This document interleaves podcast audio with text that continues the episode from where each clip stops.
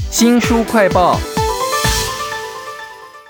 以前呢，当教授是非常光荣的啊，但现在的话，他们要看有多少学生来上你的课，按人头啊决定你的薪水高低。而且呢，教授会被学生会被学校评鉴啊，糟蹋的毫无尊严啊。现在台湾的高等教育的制度有多扭曲呢？为您介绍采访了很多匿名教授的爆料书，书名叫做《学术这条路》，请到了说书人吕维正。维正你好，主持人好，各位听众朋友大家好。这些教授真的是匿名采访啊，所以说话比较坦白啊。教授说了什么很惊人的事呢？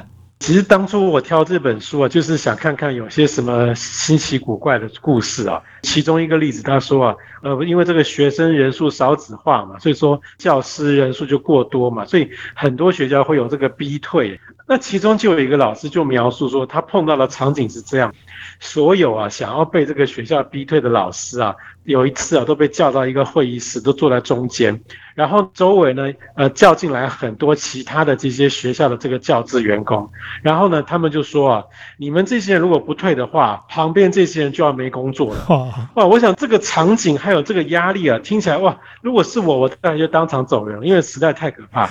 然后呢，还有其他夸张的事情，比方说，之前教育部曾经有过一次规定，说希望大学教师的劳动的条件能够比照劳动基准法，结果就因为这件事啊。某一个大学啊，瞬间就解聘了两百位兼任老师，哇，这个当时还引起一个很大的风暴。到底是哪个学校呢？大家来看这本书《学术这条路：大学崩坏的危机之下，教师的危机与转职之路》啊，这个作者呢也是个教授，叫做戴伯芬。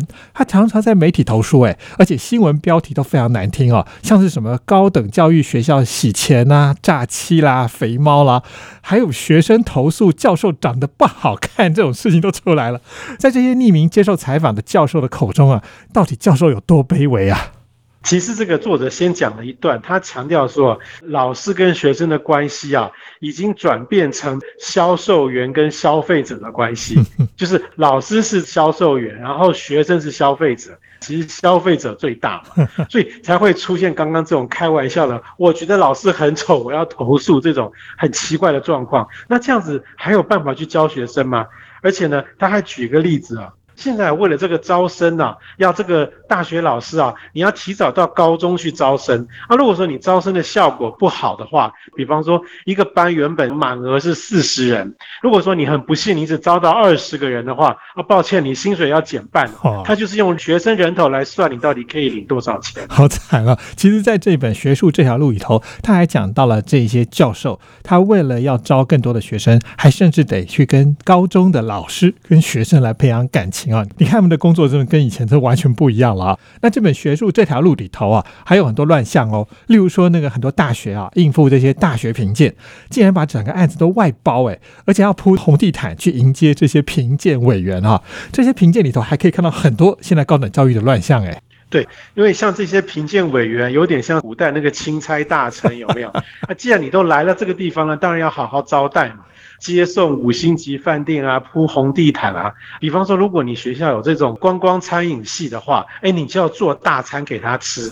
那如果说你是有那种什么健康啊、照护的科系啊，那可能这些学生还要想办法帮他做各种什么全身的按摩啦、脚底按摩这些。那当然，你也可以说啊，我们这个是教学成果展现嘛，哈。那这些学校的这些老师本身也不轻松啊，他们有很多文书作业要做啊，他们要签一大堆的这个。学生签到簿，因为学生都没签嘛，所以就让老师自己去签。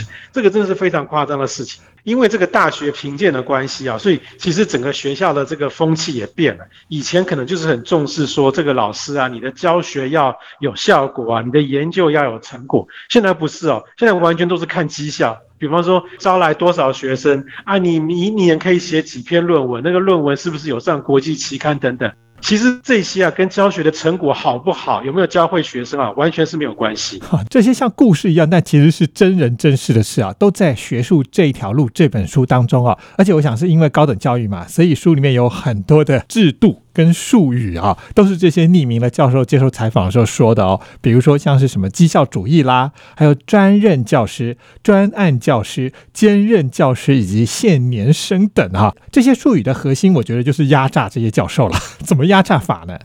这些制度啊，当然基本上都是教育部啦，或者是大学法他们去规定出来的。那当初规定这些东西啊，可以说是利益良善。好比说所谓的专案教师啊，这种有点类似兼任，但是又不是很兼任的这样的老师啊，可能专门来教这几个特别的课，补足原有的师资的缺乏的问题。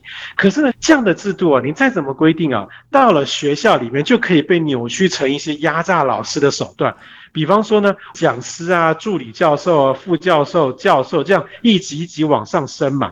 结果现在呢，多了一个专案教师这个东西，你进来就非得是这个专案教师不可。那这个福利啊、待遇都会比较差。然后呢，你能不能升上去开始当真正的专任老师啊？那还要看你跟我学校的关系好不好啊？你招生好不好啊？这个绩效好不好？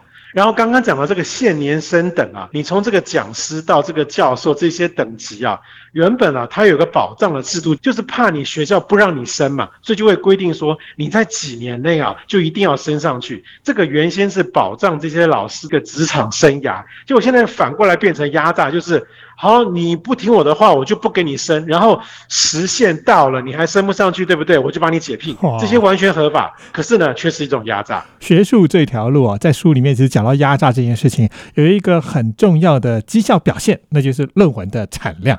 不晓得在压榨的过程当中有出现什么乱象呢？论文造假或是什么冠名的争议啊，我想我们前几年听得多了。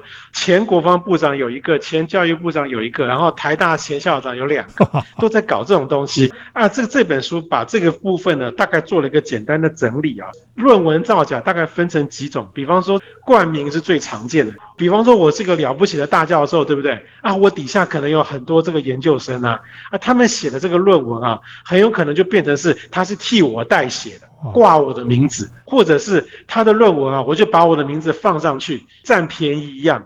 而且我在书里还看到有一种叫做互相冠名，这什么意思呢？就是两个教授啊，彼此之间各写各的论文，对不对？但是他们说好了，你的论文呢也冠我的名字，那我的论文呢也冠你的名字，这样子的话。我们两个人的论文数量就可以灌水。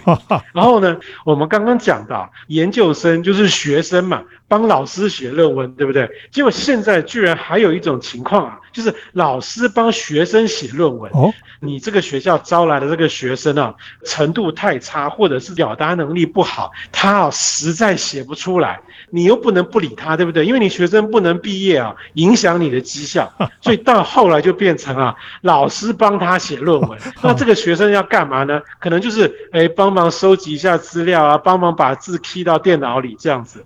这个听起来真的是觉得不可思议啊！这些故事都在学术这条路里头啊，而且是一本采访了很多的匿名教授，他们直言不讳的讲出了这些心酸啊。既然这么惨啊，薪水不稳定，在学校社会地位低哈。但这些好不容易念了博士的教授，为什么不就干脆离开呢？挥挥衣袖，不带走一片云彩，有这么难吗？哎，其实这本书啊，关于这部分啊，琢磨很多。这些老师会来当教授，那真的就是因为他想要过这样的生活，或者是他想要做一个老师，能够十年树木，百年树人这样一个很崇高的理想。那很多人就是因为这样一个理想啊，一直都不肯放弃。就算学校不停的煮青蛙的方式啊，慢慢的去压迫他，他还是不肯走。